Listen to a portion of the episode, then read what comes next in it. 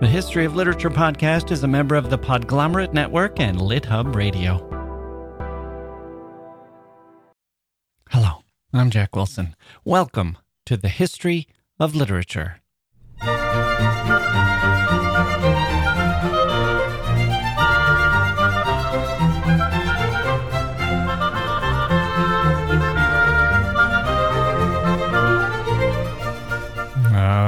Okay, here we go. Hello, everyone, and welcome to the podcast. It is the middle of January and cold as hell here in the outskirts of Crazy Town. That's pretty cold. As Dante knew, the lowest circle of hell was full of traitors encased in ice. DC in a nutshell. Let's move on quickly, as Dante and Virgil did too. Or maybe not so quickly. One more detail you know why it's so cold in hell, in Dante's hell? Because the devil is flapping his wings, creating an icy cold wind. We have got to do that episode on the Inferno and also the Purgatorio, which is underrated. Maybe the W.S. Merwin version. We'll dive into that soon. Okay, moving on. My son is reading King Lear, and I feel as good as I did when he was in first grade reading Calvin and Hobbes and laughing out loud. Back then, I knew he had a sense of humor, a grown up sense of humor, one that he and I could share. That was the moment. I had sensed it before then, but right there in that restaurant, it was confirmed. And now, as he reads King Lear, blown away by it, I know he and I are going to be okay as grown ups too. Fellow grown ups. Okay, so from hell to parenting heaven, I guess, a little bit of paradise at least for me, Jacke Wilson, right here on Earth. Okay. So today we're going to give some warmth. We started with icy winds in the cold January, but we're going to have some warmth. We're going to start with warmth and continue with one of the most powerful testaments to literature that I have ever read. I was overwhelmed by the responses to our last episode, the conversation with Bryan Doerries about his Theater of War productions and his translation of Sophocles. Today, a listener weighs in on just what Sophocles and Theater of War and Bryan Doerries have meant to him. That will be our main course today. Please do stick around for the power of literature. You won't want to miss this. In some ways, I feel like our journey five years ago, we start over five years, I guess it is. We we asked, is literature dying? That was the question we began with. I don't know that we've answered that. Sometimes I still think that it is dying. Let's hear from a listener and revisit our inquiry.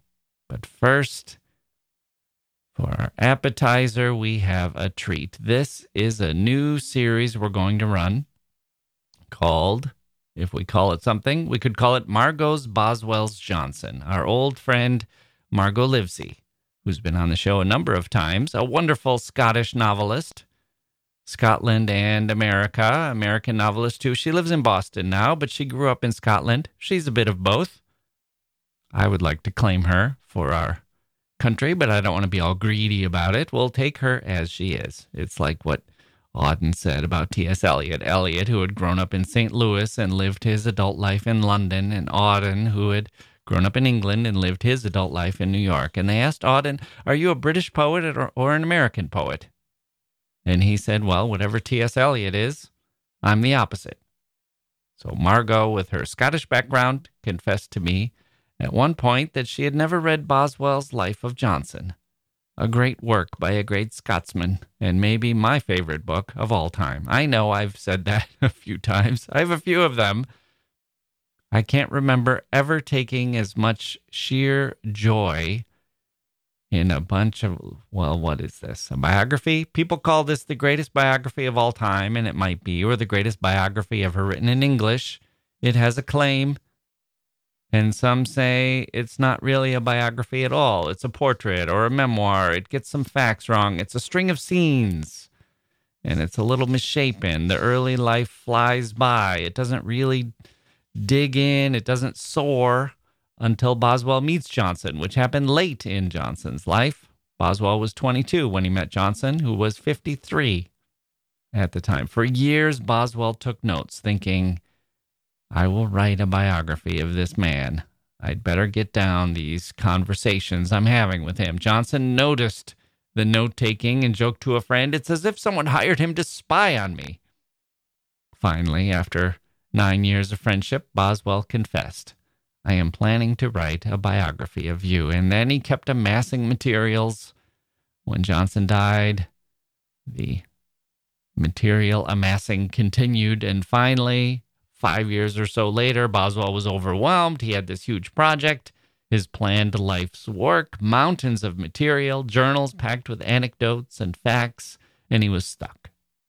Not only that, he was being mocked. A figure of fun in literary London. Here was this lawyer and social butterfly, some may, might say gadfly, licentious, in person, kind of known for his running around and for his worship of Johnson. And where was this great book of his? Ha ha, what a failure. Other biographies of Johnson came out. A bunch of people wrote their recollections of Johnson, who was undeniably a worthy subject, a subject, a person of interest.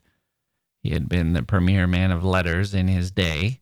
He'd written the first dictionary of English, among other achievements, and he was well known for his essays and criticism, for his poetry, for his general contributions to literature, and he was odd, larger than life, with an unforgettable appearance and demeanor, slovenly, totally nearsighted, a great wit, also full of grumbling opinions, grumbling strong opinions, and great bursts of humor surprisingly empathetic at times, surprisingly tender, gruff and bluff and hearty and diseased, an outsized figure in a literary metropolis, London, that now looks a bit quaint, a bit villagey by comparison with a city today. And Boswell worked and wrote and finally came out with his book, and it was and is a triumph.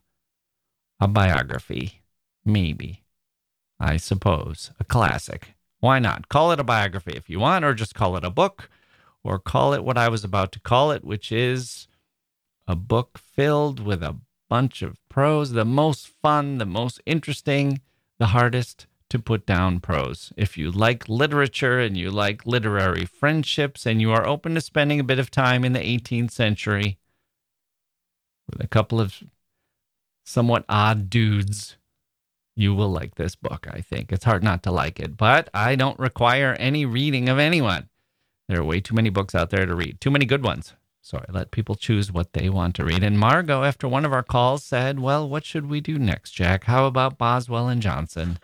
Yes, yes, absolutely. Please do give it a try. Margot, I would like nothing better. And so we decided we would read it together.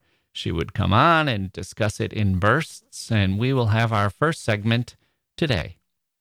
In this one, she tells us her initial impressions, and we look ahead to what will uh, what will be in store for us. If you want to read along with us, we're reading the abridged version, the Penguin version.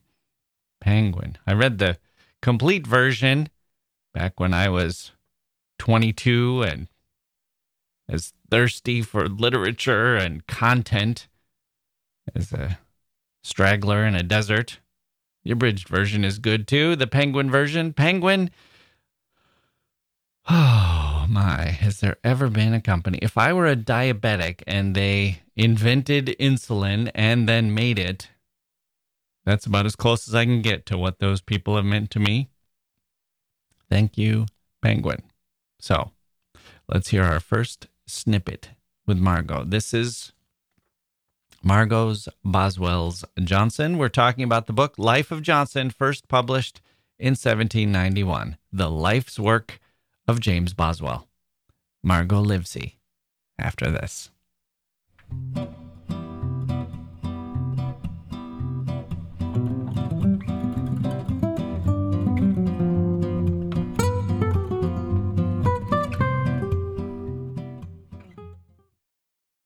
Hey grown-ups, the Cat in the Hat cast is a new podcast from Wondery, perfect for the whole family. Join the Cat in the Hat and your favorite Dr. Seuss characters as they get whisked away on a new adventure every week. Fish dreams of creating his very own polite and quiet podcast. That is until he gets a surprise visit to his Fishbowl podcast studio from the cat in the hat himself. And it becomes very clear that the cat has other plans for the podcast, and those plans are the opposite of quiet. The cat may be disruptive, but it turns out he's also a great help to get fish out of all kinds of predicaments. Bursting with music, silliness, and rhymes, the Cat in the Hat cast encourages us all to find fun that is funny in every episode. Sing along to new favorite songs, try your luck at Titanic tongue twisters, have some fun with wondrous wordplay, and most importantly, bring your family along for all of the adventures in the Cat in the Hat cast. Follow the Cat in the Hat cast on the Wondery app or wherever you get your podcasts. You can listen to the Cat in the Hat cast ad free right now by joining Wondery Plus in the Wondery app or Wondery Kids Plus in Apple Podcasts.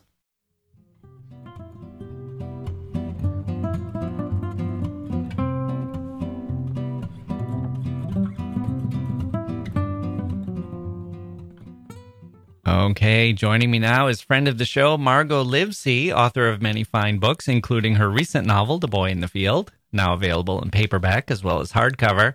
Although Margot hails from Scotland, she had until recently been harboring a powerful and abiding secret shame. She had never read one of Scotland's great cultural triumphs, James Boswell's Life of Johnson. She has since confessed her sins to the gods of literature and has been busy rectifying this literary crime against her homeland. Margot Livesey, welcome to the History of Literature. Thank you, Jacke. I am so happy to be able to atone for my decades of bad behavior. So, Margot, my tongue was firmly in my cheek during that introduction, obviously, but two things I think are true. The first is that Boswell is a great Scottish writer, and the second is that you've never read him before. Is Boswell not part of the standard curriculum in Scotland? Well, I went to a school which I hope is now is now a dinosaur. I went to Morrison's Academy for Girls in Crieff. Mm. And we had the most terrible school uniform. But more to the point, we studied no Scottish history mm. and no Scottish literature. Mm. Um, the closest we came to Scottish literature was reading Macbeth. Macbeth, which, right. which doesn't exactly count. Yeah, yeah. Has Boswell fallen off the cultural map, or do you think you just moved away before you got around to it? I think that the last 30, 40 years have seen a real resurgence in interest in Scottish culture and mm. in mm-hmm. writers mm-hmm. and philosophers and architects and musicians and and Boswell is happily amongst them but I was so advanced in age that I was um, at school before that wave that wave right. of interest caught on. Right, right. Okay. Well, you and I are going to read this together, and it is one of my favorite books of all time. What has been, and we're reading it slowly, we're going to do it in pieces. What has been your overall impression so far? Well, I will confess that one reason I had stayed away from it was that I, I, I worried it was going to feel admirable but tedious. Mm, mm-hmm. um, yeah. Like, like something that was good for me but not especially fun. Yes. And right. as soon as I started reading, I just adored I adored Boswell's voice yeah. and I adored what he had to tell me about Johnson. It was really, for me, a page turner. I, mm. pure pleasure. Yeah. Okay. So I asked you to identify some passages, and for this one, we're going to do this in multiple parts. For this part, I thought we would start with Johnson as an almost mythical creature, a, a larger than life figure and we start in part one with what Boswell was able to learn about Johnson's childhood and early efforts in London. What struck you most about the Johnson you were meeting on the page, either the, the child or the young man? I mean, in a way, it was a little like reading a kind of life of a hero, yeah, you know, maybe right. I don't know a life right. of I don't yeah. Abraham, Abraham Lincoln say or yeah. Harriet Tubman. Yeah. Um, Achilles. You know, even as a child, he's a kind of mythic, right. larger than life figure. Right with his memory and he's got the his his escapades in school and he's making a, a vivid impression wherever he goes. Yeah, and his terrible eyesight, and and there's a one passage that describes how for reasons that are quite unclear, his friends carry him to school. Yeah.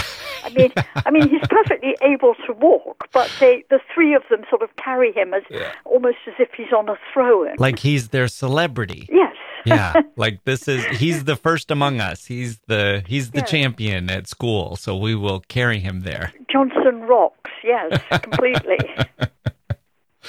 right oh i loved that i loved he he also is very proud and he's very frugal and he's uh, just so devoted to his education and there's just so many qualities that carry through throughout his life that we see in him when he's young yes, yes, he completely did not have a silver spoon in his mouth, or whatever that saying is Yeah. uh, uh, at birth. I mean, he wasn't impoverished, but he did not come from a luxurious background by any means. Yeah, right.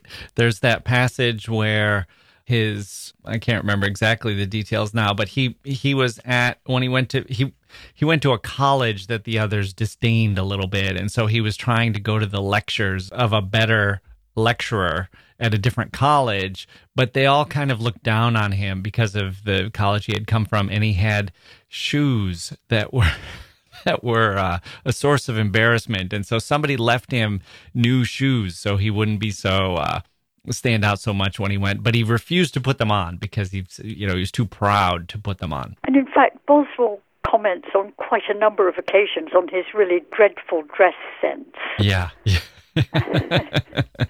and how sort of slovenly he is in his clothing. Right. Was there a particular passage that you pulled out of this first part here that you think exemplifies the qualities of Johnson that you're finding so uh, mythic? One that stood out for me is when he's just a little bit older. He's 19 years old and he um, has come to Oxford. He's attending Pembroke College in Oxford. And Mhm. Boswell tells us the following story. His tutor, Mr. Jordan, fellow of Pembroke, was not, it seems, a man of such abilities as we should conceive requisite for the instructor of Samuel Johnson, who gave me the following account of him. He was a very worthy man, but a heavy man, and I did not profit much by his instructions. Indeed, I did not attend him much. The first day after I came to college, I waited upon him, and then stayed away four. On the sixth, Mr. Jordan asked me why I had not attended. I answered I'd been sliding in Christchurch Meadow. And this I said with as much nonchalance as I am now talking to you. I had no notion that I was wrong or irreverent to my tutor. Boswell, that, sir, was great fortitude of mind. Johnson, no, sir, stark insensibility. and I, I think that's just such a telling anecdote. The, Yeah. the way he doesn't have much respect for his tutor, that he's sort of impervious to what he should be doing in his new life as a student at Oxford and Yeah. just sort of wanders off and tells this story. But when Boswell congratulates him, he- he immediately contradicts him and says, no, no, I was completely wrong. Right. Right. And I love that mixture of pride and humility. Yeah, he's got on the one hand a great conception of himself and his gifts, and he suffers no fools. On the other hand, he likes authority and respects it and wants to fit in and wants to be a good churchgoer or be a good, you know, subject to the crown. Yeah, yeah, no, very, very much so. And of course, he never, for a number of reasons, he never does fit in. And I think it's during this period that we really understand about the melancholia that afflicts Mm. him Yeah. throughout his life and how one of one of his habitual remedies is to try to sort of walk it off by going on these long walks, maybe Yeah. sometimes all night to, to try to overcome it. Yeah. So you mentioned that it came as a bit of a surprise how much you were enjoying it rather than finding it tedious. Was there anything about Johnson in particular that surprised you, or was this the figure that you were expecting to encounter when you opened the book? Think a number of things surprised me. One, I was surprised and delighted that he was married to a much older woman. Mm, mm-hmm. I thought, way to go, Johnson. Yeah. ahead, ahead of his time in all things. But on a more serious note, I think, insofar as I had a, an idea about who had written the dictionary, the great first English dictionary, I had expected it to be a much more orderly person. Yeah, right. And Johnson's life is is so haphazard and so disorderly and so much much a matter of chance and luck. Um, even how he comes to write the dictionary, it's something he almost just stumbles into with not really very many qualifications. Yeah, and then yeah. he's somehow taking almost twice as long as he's expected or promised. Somehow he pulls it off. Yeah. Right. Like maybe because he's he's always called Dr. Johnson and he's he's known as such a, a strong literary critic. Yes. You almost expect him to be like the I don't know, like a monk. And instead he's more like Falstaff. Yes. Much more like Falstaff. There are several accounts of him wandering around all night with his friends, up very late at taverns talking and yeah. Yeah, full of gusto. Right. Okay. Well, let's leave things there for now. We'll be back as we continue to read here. Margot Livesey, thank you so much for joining me on the history of literature. This was a delight, Jacke. Thank you.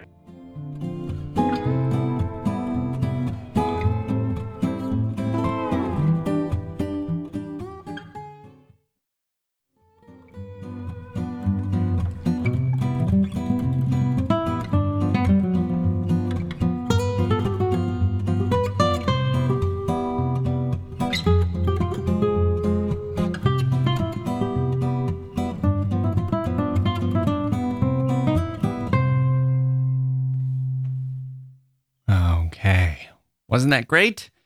Next, we are I Know I Promised You Some Yeats, and I have that in the works, but frankly, I got distracted by all the responses to the Bryan Doerries interview and the work that the Theater of War Productions is doing.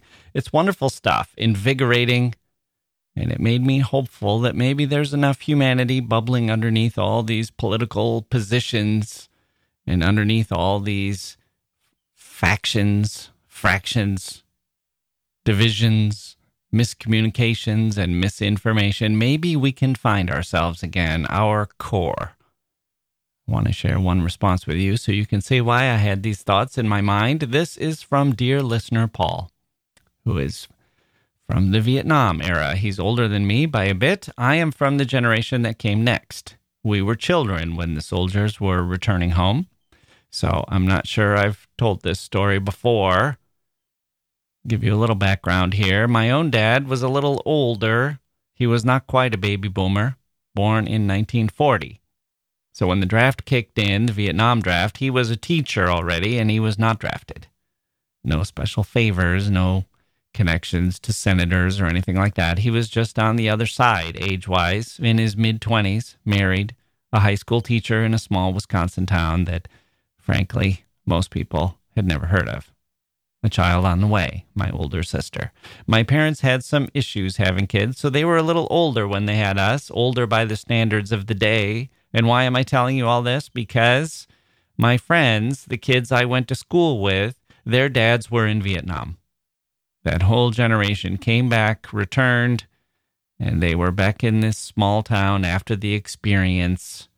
They had gone there as 18, 19, 20 year olds had this experience, came back, and they had no support, really. Maybe a little here and there, individuals, bright spots, but they had veterans of World War II around, their own dads or uncles and town elders.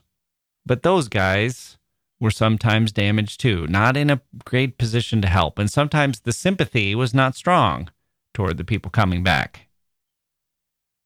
I know there's been a conception, some say misconception, that there were that the rejection of the guys coming back were from the, the hippies, the war protesters. I don't know that that's true. I think there was also some Sometimes not a strong sympathy shown by the older veterans, the guys who maybe had had some experiences and they the coming back the people coming back were treated with, oh, you were the guys who complained, the guys who lost the war. The disgrace. I know that happened. I saw that happen from some of these older guys. And there were drugs to deal with and life.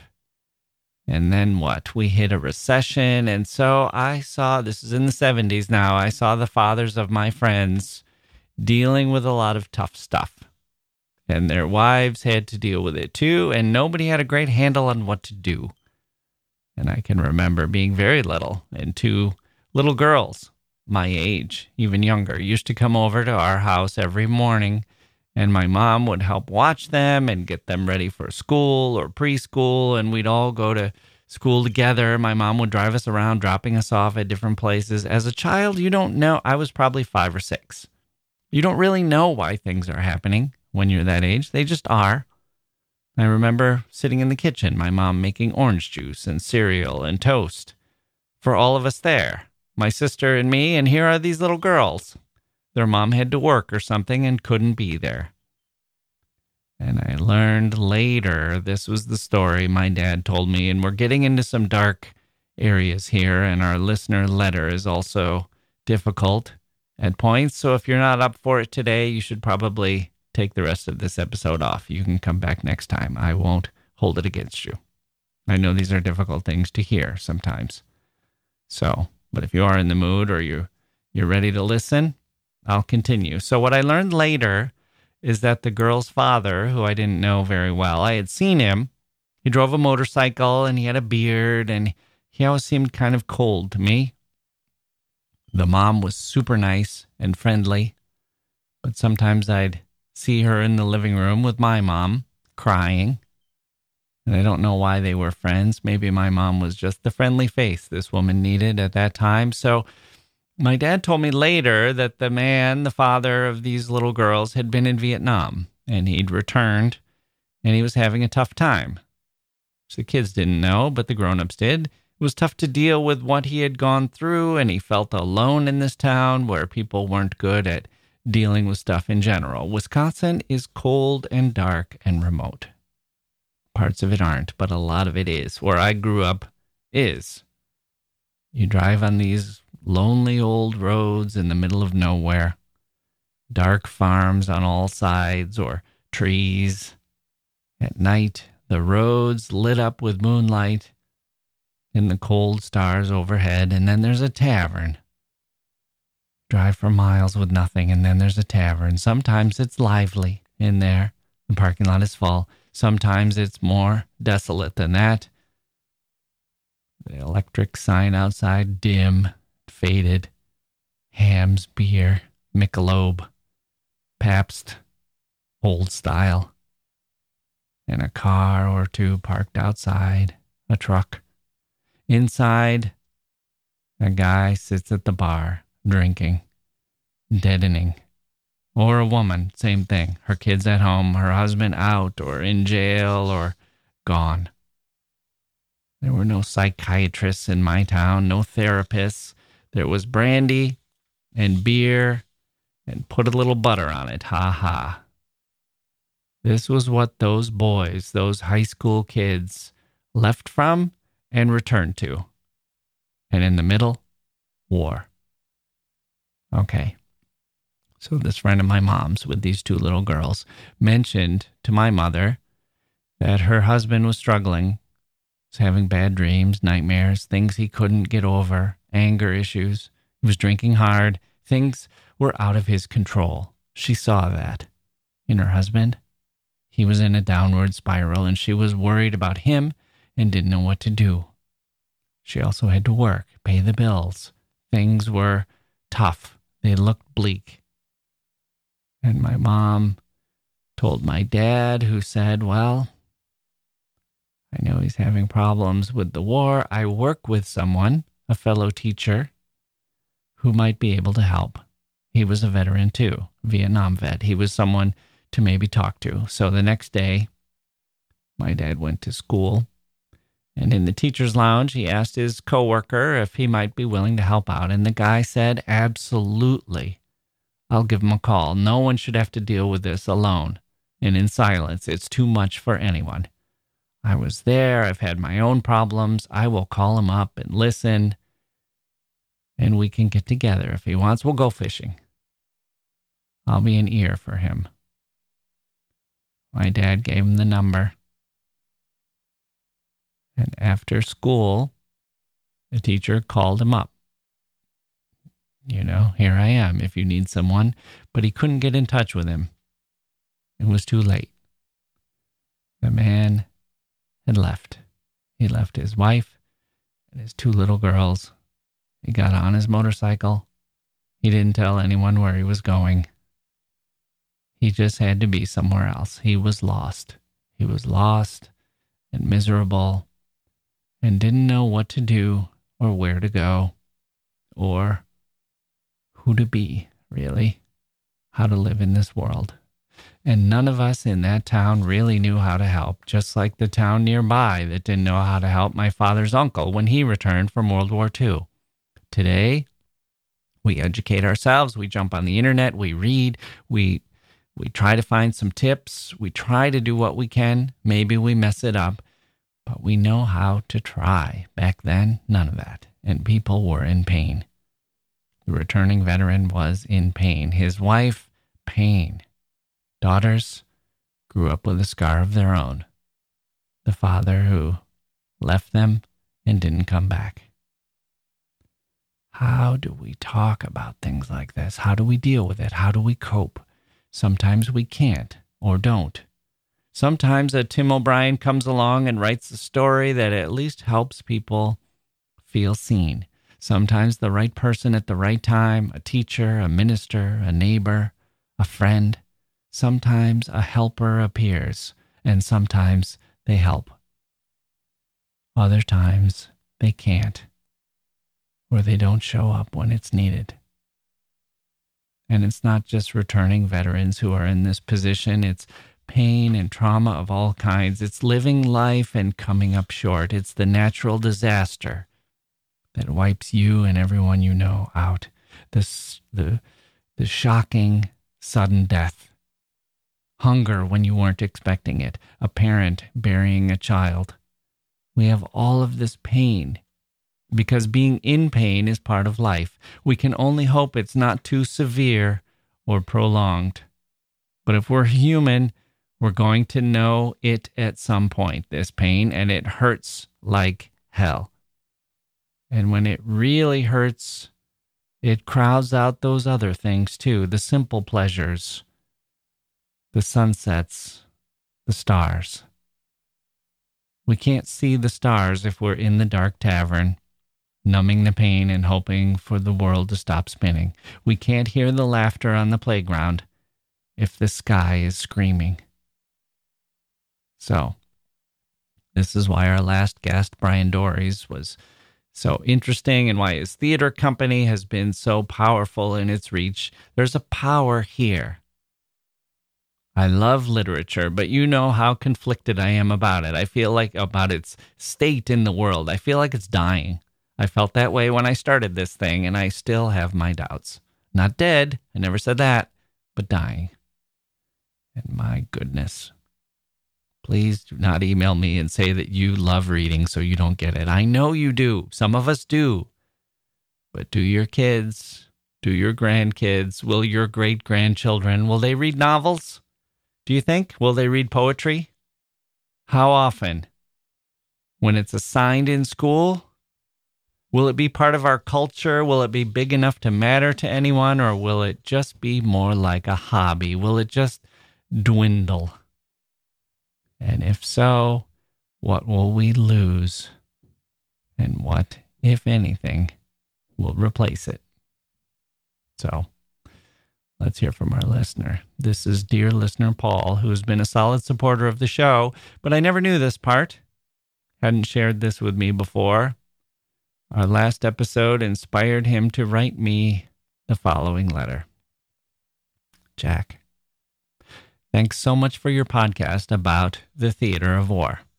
I am indebted to Doerries for alerting me to the personal impact of Sophocles a few years ago that explained as well as anything the source of my rages. After coming home to the farm after Vietnam, I destroyed livestock and equipment like Ajax.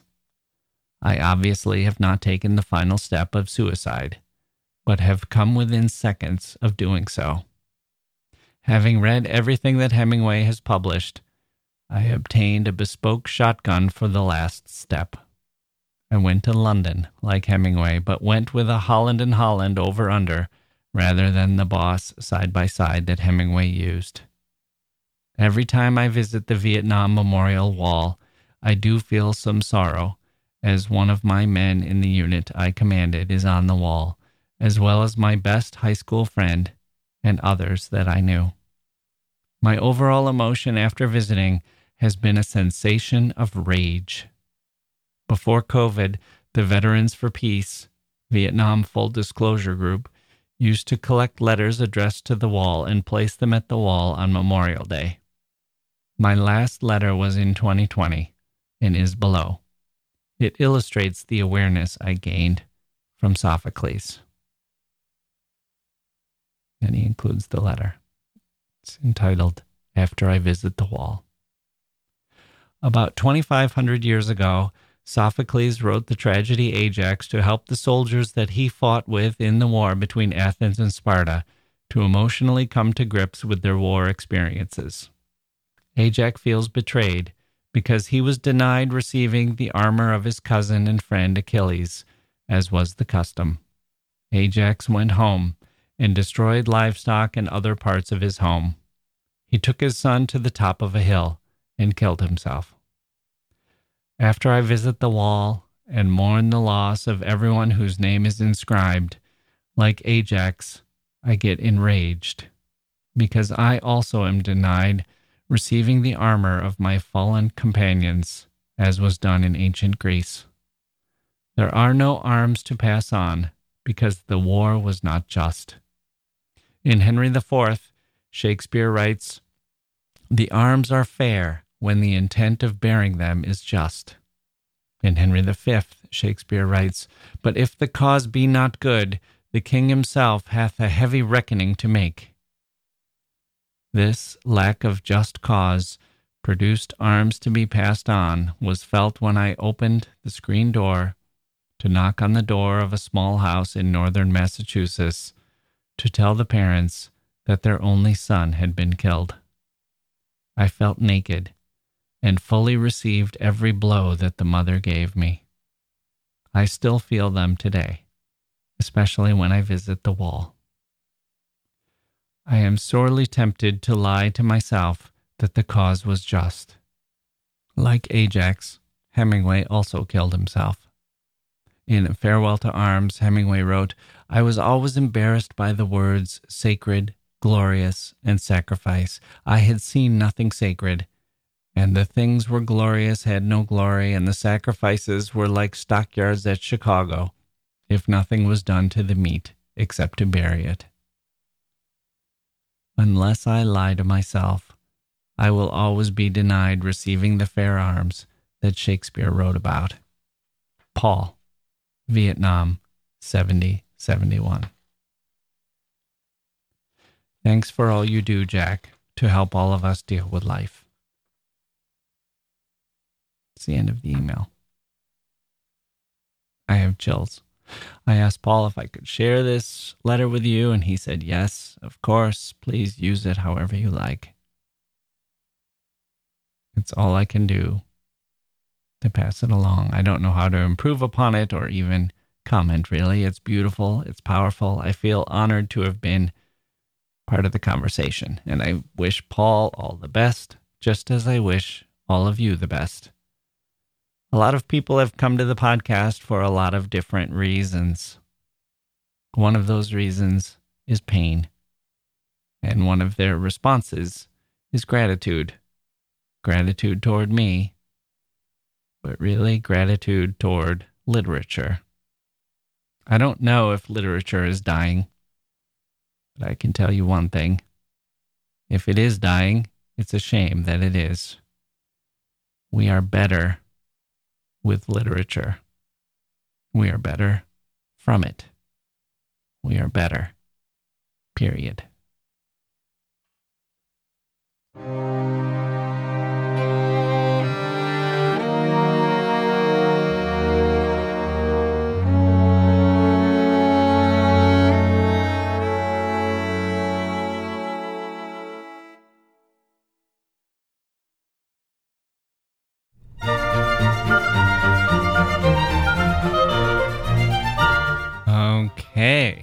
That will do it for today. My thanks to dear listener Paul for sharing that with me, and to Margot Livesey, our friend and fellow Boswellian now, or is it a Johnsonian? I guess it's a Boswell and Johnsonian. I think the sum there is definitely greater than the parts. Speaking of parts that are not that great, I'm Jacke Wilson.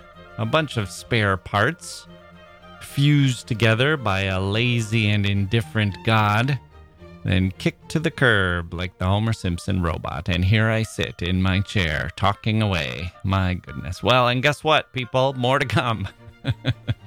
we should have some John Milton coming up soon, along with trips to India and China. We'll have more Boswell, and we will get to Australia, I promise. And there's a big Sylvia Plath feast on the horizon. Plath, Hughes, and the other woman who hardly ever gets talked about except for one thing, but she's deeper than that. And we have a look at fashion in literature and a look at top literary terms. That's Mike Palindrome. For you fans of his, he will come by for a good two parter.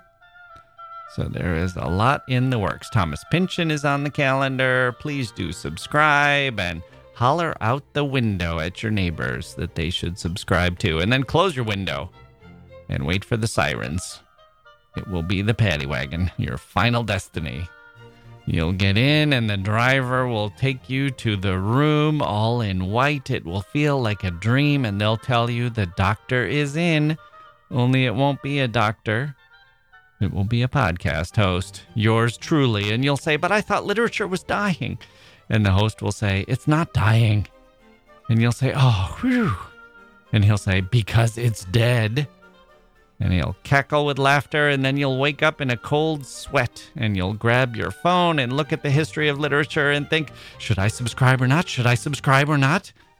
As the shadows creep across the wall and your skin feels like ice, and somewhere Satan flaps his wings, and I'm in a different circle, unable to help. Or none of that will happen. I'm Jacke Wilson. Thank you for listening and we'll see you next time.